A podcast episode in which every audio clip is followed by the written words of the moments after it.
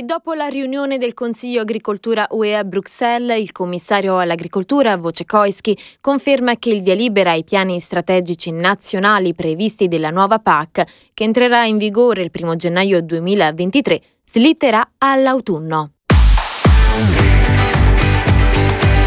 Radio UCI Focus. Ciao a tutti amici di Radio UCI, io sono Giulia, in questo Focus Agricoltura parliamo della PAC perché la procedura di approvazione si sta rivelando più lunga del previsto. Come sappiamo, lo scorso dicembre gli Stati membri hanno trasmesso alla Commissione europea gli schemi dei piani strategici nazionali previsti dalla nuova PAC.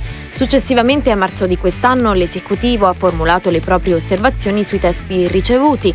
Di conseguenza sono poi partiti colloqui bilaterali in vista dell'approvazione finale. Al momento però sono solo quattro gli Stati membri dell'Unione Europea che hanno ottenuto l'autorizzazione a trasmettere a Bruxelles la versione definitiva del piano strategico e si tratta di Francia, Polonia, Portogallo e Spagna.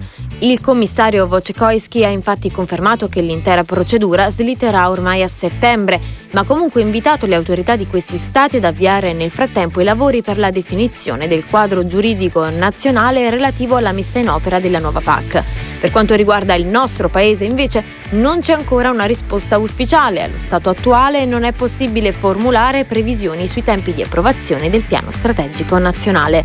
E per ora è tutto, al prossimo Focus. Radio UCI Focus.